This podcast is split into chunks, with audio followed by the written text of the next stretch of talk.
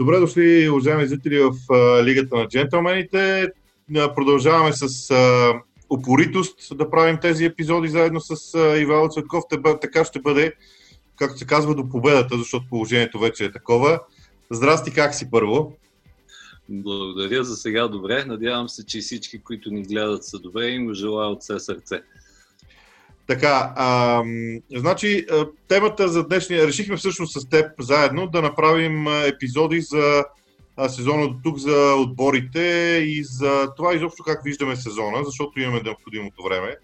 А, може би до началото на май, кой знае, може и малко по-късно. И няма как да не започнем от Ливърпул. Грехота ще е да не започнем от Ливърпул. А, може би обаче, ако се опитаме все пак да погледнем нещата отстрани, а, можем ли да... Феномен, феномен ли е Ливърпул? Защото, може би, това е един от важните въпроси, на които трябва да си отговорим. Значи, първо да започнем с това, че а, ние работим с теб в условията на една неугасваща надежда, че все пак сезона ще се възстанови в един момент, а, било то след месец или след два и ще бъде довършен. Тоест, това е и презумцията, с която работим в момента. А, разбира се, ние ще коментираме основните а, отбор, така, част от а, така наречените по-големи отбори а, на дълго и на широко в отделни предавания, но и то ще се базира, разбира се, на сезоните до тук. Но а, това, което, за което ме питаш, да, да започнем с рамката. Каквото и да се случи, а, всъщност, дори дет се вика, не дай си Боже и никога да не се доиграе този сезон, а, Ливърпул си остават, а, според мен, не само феномена, останаха в историята с а, а, няколко неща. С а, типа футбол, с а, а, който започна от така наречения Геген Пресен на Клоп от Дортмунд. Всъщност обаче той надгради това нещо с а, а, изключително това, което той му викаше heavy metal футбол и го надгради с още няколко елемента, които го направиха, според мен, смъртоносен за почти всички останали, както се оказа. След малко ще коментираме и Атлетико Мадрид.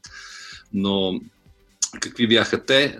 Най-общо казано, вариативност при изнасянето на топката, но все пак с предпочитание на, да се играе from the back, т.е. да се изнася постепенно топката от Алисън през защитниците, през евентуално Хендерсън или Фабино, който е в центъра към предни позиции. Това е единия начин. И другия начин, разбира се, е да се използва, може би, едно от най-мощните оръжия а, на Клоп, а, което той според мен, е според мен доведе до изкуство, именно как се използват фулбековете. Не, че разбира се преди това не са били използвани така. Помним и Кафу и Роберто Карлош и такива тип а, фул, фулбекове, но в крайна сметка това, което видяхме от Тренд а, и от Анди Робъртсън, и не само този сезон, още от миналия сезон, според мен е само по себе си като елемент също ще остане в историята.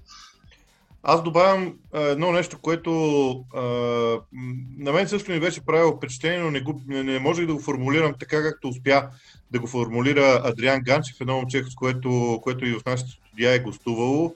Той работи в Академията на Увърхемптън. Адриан в Твитър написа преди няколко дни, а, всъщност гледайки и анализирайки някакъв матч на Ливърпул, че най-впечатляващото е това, че 11-те на Ливърпул или поне 10-те полеви футболисти реагират по един и същи начин на промяна на ситуацията. А, знам, че на първ поглед изглежда супер елементарно, обаче да възпиташ в 10 полеви футболисти една и съща реакция, един и същ тип реакция при променяща се среда, е може би изключително умение на Клоп и това е нещо, което направи отбора му на възможно най-силен.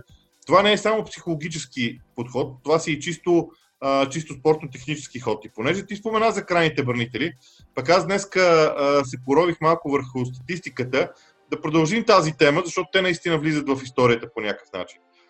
Трент Александър Арнолд този сезон има 12 асистенции, Андрю Робъртсън има 7, т.е. общо имат 19. През целия минал сезон те имат общо 23, като съотношението е 12 на 11. Mm-hmm. А, имайки предвид, че разбира се, сезона до тук не е свършил Ливърпул има изиграни 29 мача, т.е. те могат още да надградят. Това означава, чисто математически, че влиянието на крайните бранители е още по-сериозно. Без всякакво съмнение това нещо, но само в скоби да, да допълня нещо от това преди малко, което каза и по повод на това, което е писал Адриан. А, аз съм го казвал и преди, мисля, че бяхме заедно в студиото. Клоп не създаде просто футболен отбор. Той създаде организъм, който не може без нито един от компонентите си. И това се видя особено напоследък. След малко ще, видим, ще говорим и за мини-кризата а, преди голямата световна криза, разбира се, за мини-кризата в Ливърпул, но а, с изключение на това, на тези няколко примера, където нещо не е работило, най, най, а, така, най яркия би го нарекал пример и ние го коментирахме също с теб, е, когато го няма Джордан Хендерсън, какво става в средата, той се нещо, в, нещо заболява в някакъв вирус, все едно влиза в този организъм. И затова Ливърпул не бяха а, същата машина. Но а, друго, което аз, а, термин, който употребих, което според мен наистина става с а, м- става с, най-вече с психологическа мотивация от страна на треньора, разбира се и самите методи, това на което аз му викам кошерен Тоест, този отбор, това, това тяло с 11, 11 компонента, айде така да ги наречем, разбира се и 12-тия клоп, много често мисли като един, като едно нещо, като, като, като един, наистина, буквално. И това много си личи, когато те са поставени под напрежение, особено второто, видяхме го второто по време срещу Атлетико, които обаче твърде добре се защитават и в крайна сметка Ливърпул отпадне. Добре, ако продължим темата за този организъм, защото според мен това е основното при Ливърпул. А, всички се питат а, и аз получавам много въпроси за това как може да се надгради над този отбор на Ливърпул. Очевидно отговор е да бъдат намерени такъв тип играчи, които независимо от това кой е на терена от тях, дали ще бъде Мане Салах Фирмино или някой от резервните футболисти, реакциите и играта да бъдат едни и същи. В този смисъл, очевидно е, че възхода на Ливърпул, евентуалният бъдещ възход на Ливърпул, се гради около това да бъдат намерени не просто добри футболисти, а конкретно точните футболисти, което е адски интересно да се наблюдава като процес какво ще направи Клоп по този въпрос. Ми те не един и двама колеги, особено в Англия, умуват на този въпрос и разбира се дават такъл, както се казва какво трябва, но да се опитам аз да обобщя включително неща, за които сме споменавали. Значи първия, първия фактор, а, ако има някаква слабост, то това е, че а, в този смисъл на организма, за който говорим, няма широчина. Тоест нито на Бикейта, например, средата, нито Джердан Шакири, нито а, нито Диво Кориги отпред и така нататък не, а, не влизат, как да кажа, с, с, с същата вещина, с същата, не придават същото нещо, т.е. така, че да, да, да не се усети излизането на, на, на ключов елемент. Може би а, Алекс Окслей, Чеймбърлин понякога успява, той може би от тези, които се водят втория ешелон футболисти, той успява някакси, може би най-добре да се включи. Второто, което ще кажа е, че не сме видяли нищо от това а, защо беше привлечен а, Минамино. А, сега се, не, не, не, не ще да е било само заради това да продават фанелки на японския пазар, вероятно и да продаде нещо в офанзивната част на средата на терена. И в този ред на мисли, според мен, набързо изброени, трябват следните неща. Значи, трябва а, трябва нападател, въпреки това, това е най-сложно за обяснение, но представи си, че един от тройката се контузи и тогава вече цяла, цялата структура започва от предни позиции да се разпада. Въпреки геройствата на Ориги срещу Барселона миналата година и така нататък. А, второто, което т.е. това е първото, което. Дали ще е Тимо Вернер, за който се говори, или някакъв такъв нападател, който да може да, да, да кажем да играе а, на позиция, на основ, основно може би на, евентуално на позицията на Фирмино и да има вариативност, т.е. Да има, да има два плана в т.е. две стратегии за, за изкарването на матча. Т.е. ако нещо не върви с сегашната тройка, да може да влезе, да кажем, за второто или след 60-та да влезе подобен футболист, той, разбира се, трябва да е от световна класа.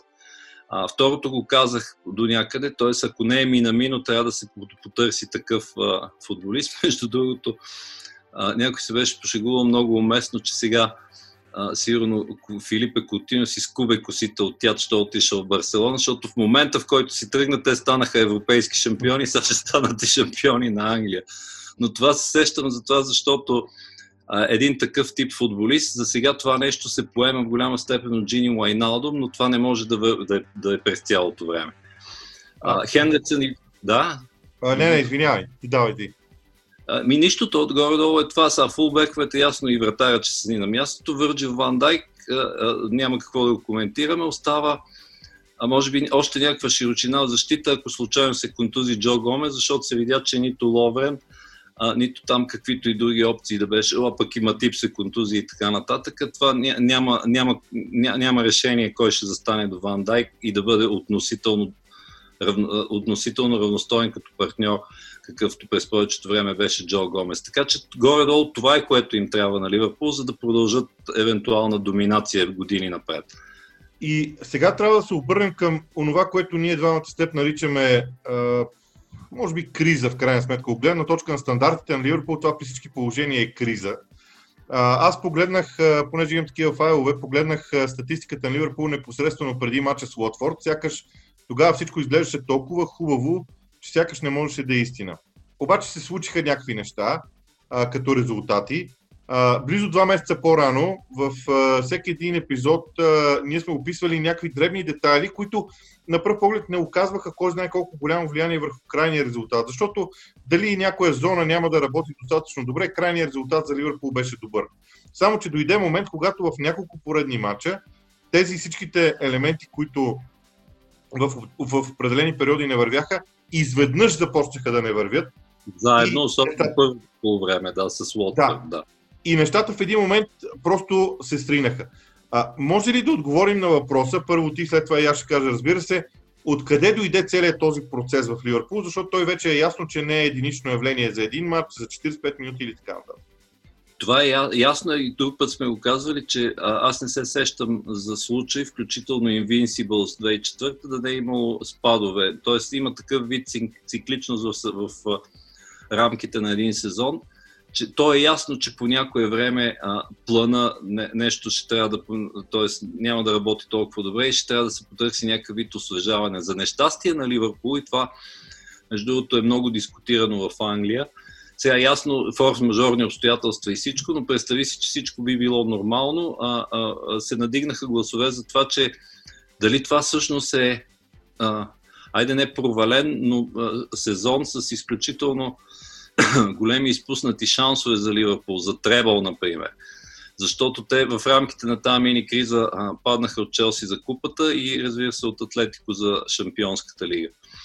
И, и разбира се, този отбор вече казахме, той ще остане в историята, сега ще стане шампион след 30 години живот и здраве и така нататък, но а, дали всъщност това не беше, особено Шампионската лига, да нали, това не беше една огромна изпусната възможност, защото ако погледнеш Шампионската лига така по-от хеликоптер, както се казва, ще видиш, че нито един от европейските грандове в момента не прилича на себе си. Тоест би трябвало, някакси изглеждаше, че този сезон на Шампионската лига, сравни го с, да кажем, 2003-2004, когато Порто на Морино я спечели, този сезон по нещо прилича на него, в смисъл такъв, че грандовете сякаш са се, са се изключили един вид от състезанието или не са това, което са, може би отчасти до някъде с изключението на Байер Мюнхен.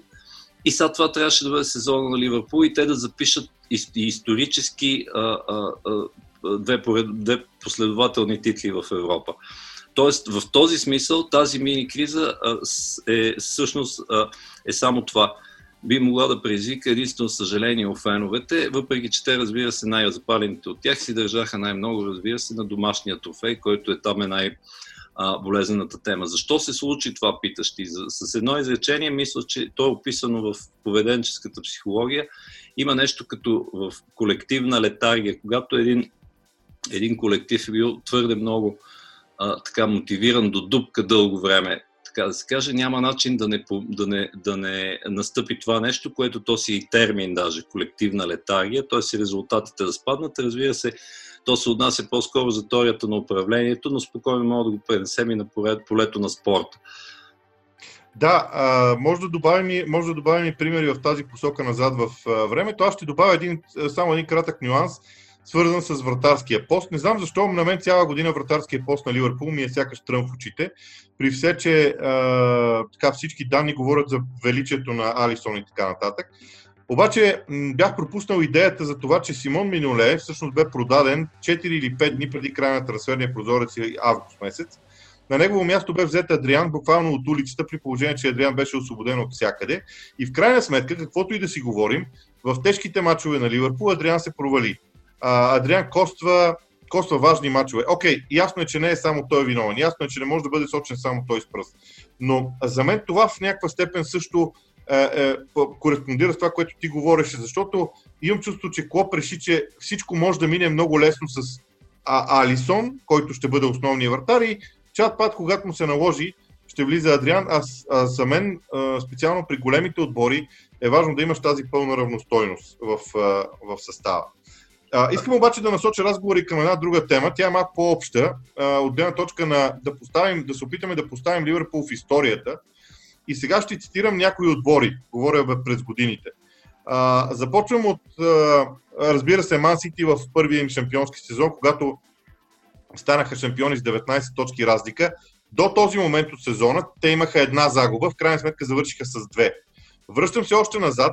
2009-2010 Ливърпул завършва сезона с една загуба, но не става шампион. Челси 2004-2005 завършва с една загуба. Арсенал 2003-2004 без загуба. 90-91 Арсенал завършва с една загуба. И 87-88 Ливърпул завършва с една загуба. По-рано от 80-та да ти призная, реших да не се връщам, защото нямаше и много смисъл. Okay, Но идеята ми е, че с какво тези всичките отбори, които губят малко, а, какво ги обединява? Интересното е, че ги обединява фактора а, липса на загуби от дома. Тоест, те са изключително постоянни в представянето си. И за мен това някакси се опитвам, опитвам се да поставя Ливърпул в цялата тази а, плеяда от отбори, всички блестящи с защитата си, защото ние се възхищаваме на атаката на Ливърпул в много случаи, на защитата им, но въпросът е след всички тези изброени от мен отбори, колко от тях а, биха могли да бъдат на, обяснени като толкова комплексни, колкото Ливърпул в историята? Веднага да изключим а, а, изключителния феномен The Invincibles 2003-2004 година, защото те са не само защото а, се записаха в историята като цял сезон без загуба, просто някакси бяха като доминанта, бяха отчетливо над всички. Други такива, за които се сещам толкова отчетливо, колкото днешния Ливърпул а, през този сезон. А ми се вижда Челси в първия сезон на Мауриньо, защото, както и ти каза, те загубиха само и то злощастно, според мен, с несъществуваща дуспа от Ман Сити. А всъщност през другото време, през целият останал сезон, макар и не толкова зрелищно, колкото днешния Ливърпул, те бяха точно такава доминанта. И сега стигаме до този отбор, който въпреки форс-мажорните обстоятелства, нищо не ни пречи да предположим, че дай Боже сезона да се доиграе когато и да е това през лятото или дори по-късно, а, а, нищо не ни т.е. нищо не ни спира да предположим, че Ливърпул спокойно може да завърши сезона с още 9 победи. На тях им трябват само 7, за да бият рекорда на точкови рекорд а, на Ман Сити. Това също, разбира се, е много постижимо. Сега, разбира, не можем, един, един неиз, неизвестен фактор има и той как ще се отрази така неочакваната и принудителна вакансия в, в, изобщо в световния, в частност в английския футбол, на формата на Ливърпул.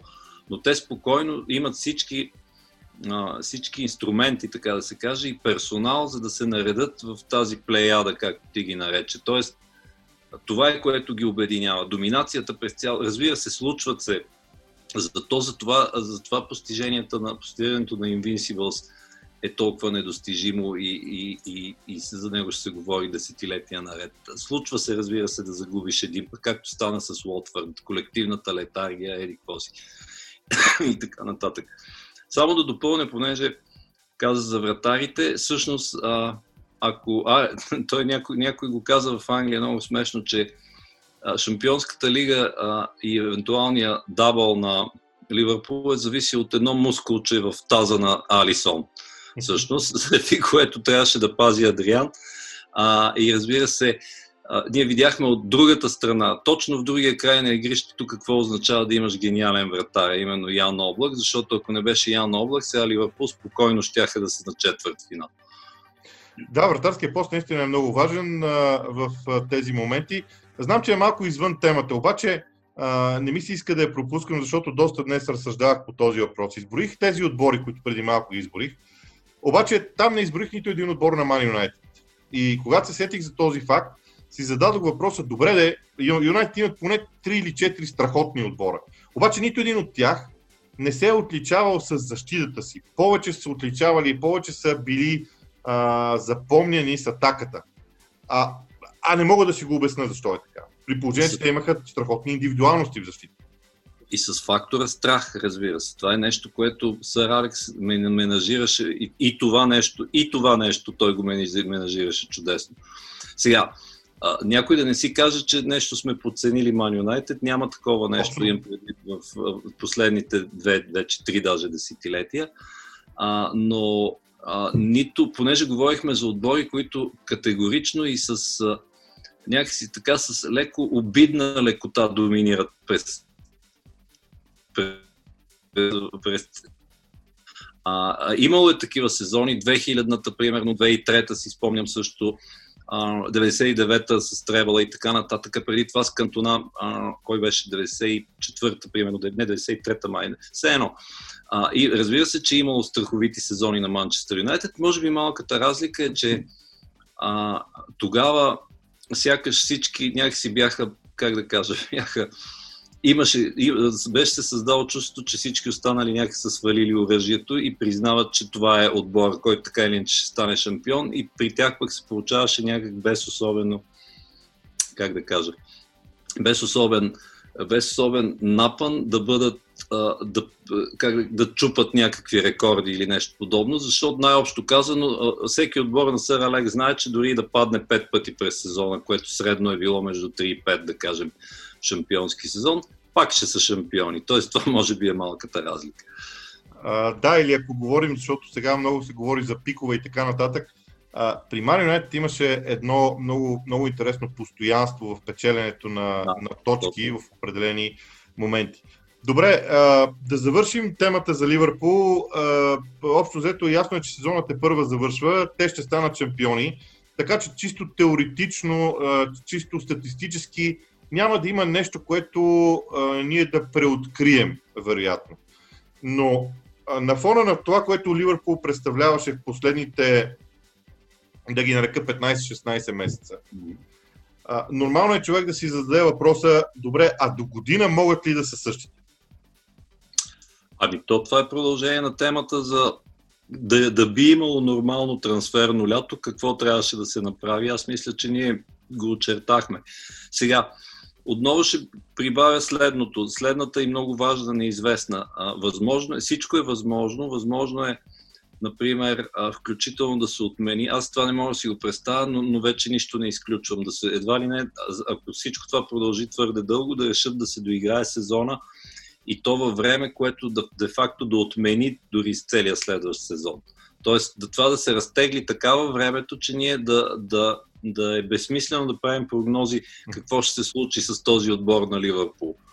Но ако всичко, повтарям, ако всичко беше нормално, това, което казахме за трансферите, плюс разбира се, един много важен фактор, който не съм сигурен дали мисля, че Жозе Мориньо го знае това нещо. Може би не научно, но някакси с, така с, а, с вътрешностите си, както се казва на английски, да. А именно, че най-трудното нещо е да запазиш та, то, менталитета на победител, не само спортната и физически и всякаква форма, и, и кошерния ум и така нататък, но най-вече менталитета на това отборът и да не се измори да побеждава и да не му се види, че това е твърде лесно. И пак и да се получи пак цикличност и един затворен, крайна сметка, един, един крайен цикъл. Така че това според мен е най-голямото предизвикателство в психологически смисъл пред Клоп. А пък аз, аз ти предлагам за сега само, само да си пожелаем а, да се върне футбола и както викаше този, а, забравих му името, вик, аз повече никога няма да подценявам матча Бърнли Норич в събота от 5 часа и ще го гледам с страшно внимание, само да се върне английски. Така е, наистина. Аз, аз съм между от най-големите оптимисти. Uh, признавам си, аз съм. Uh, казал съм си, че началото на май uh, английски футбол ще се върне, било с публика или без публика.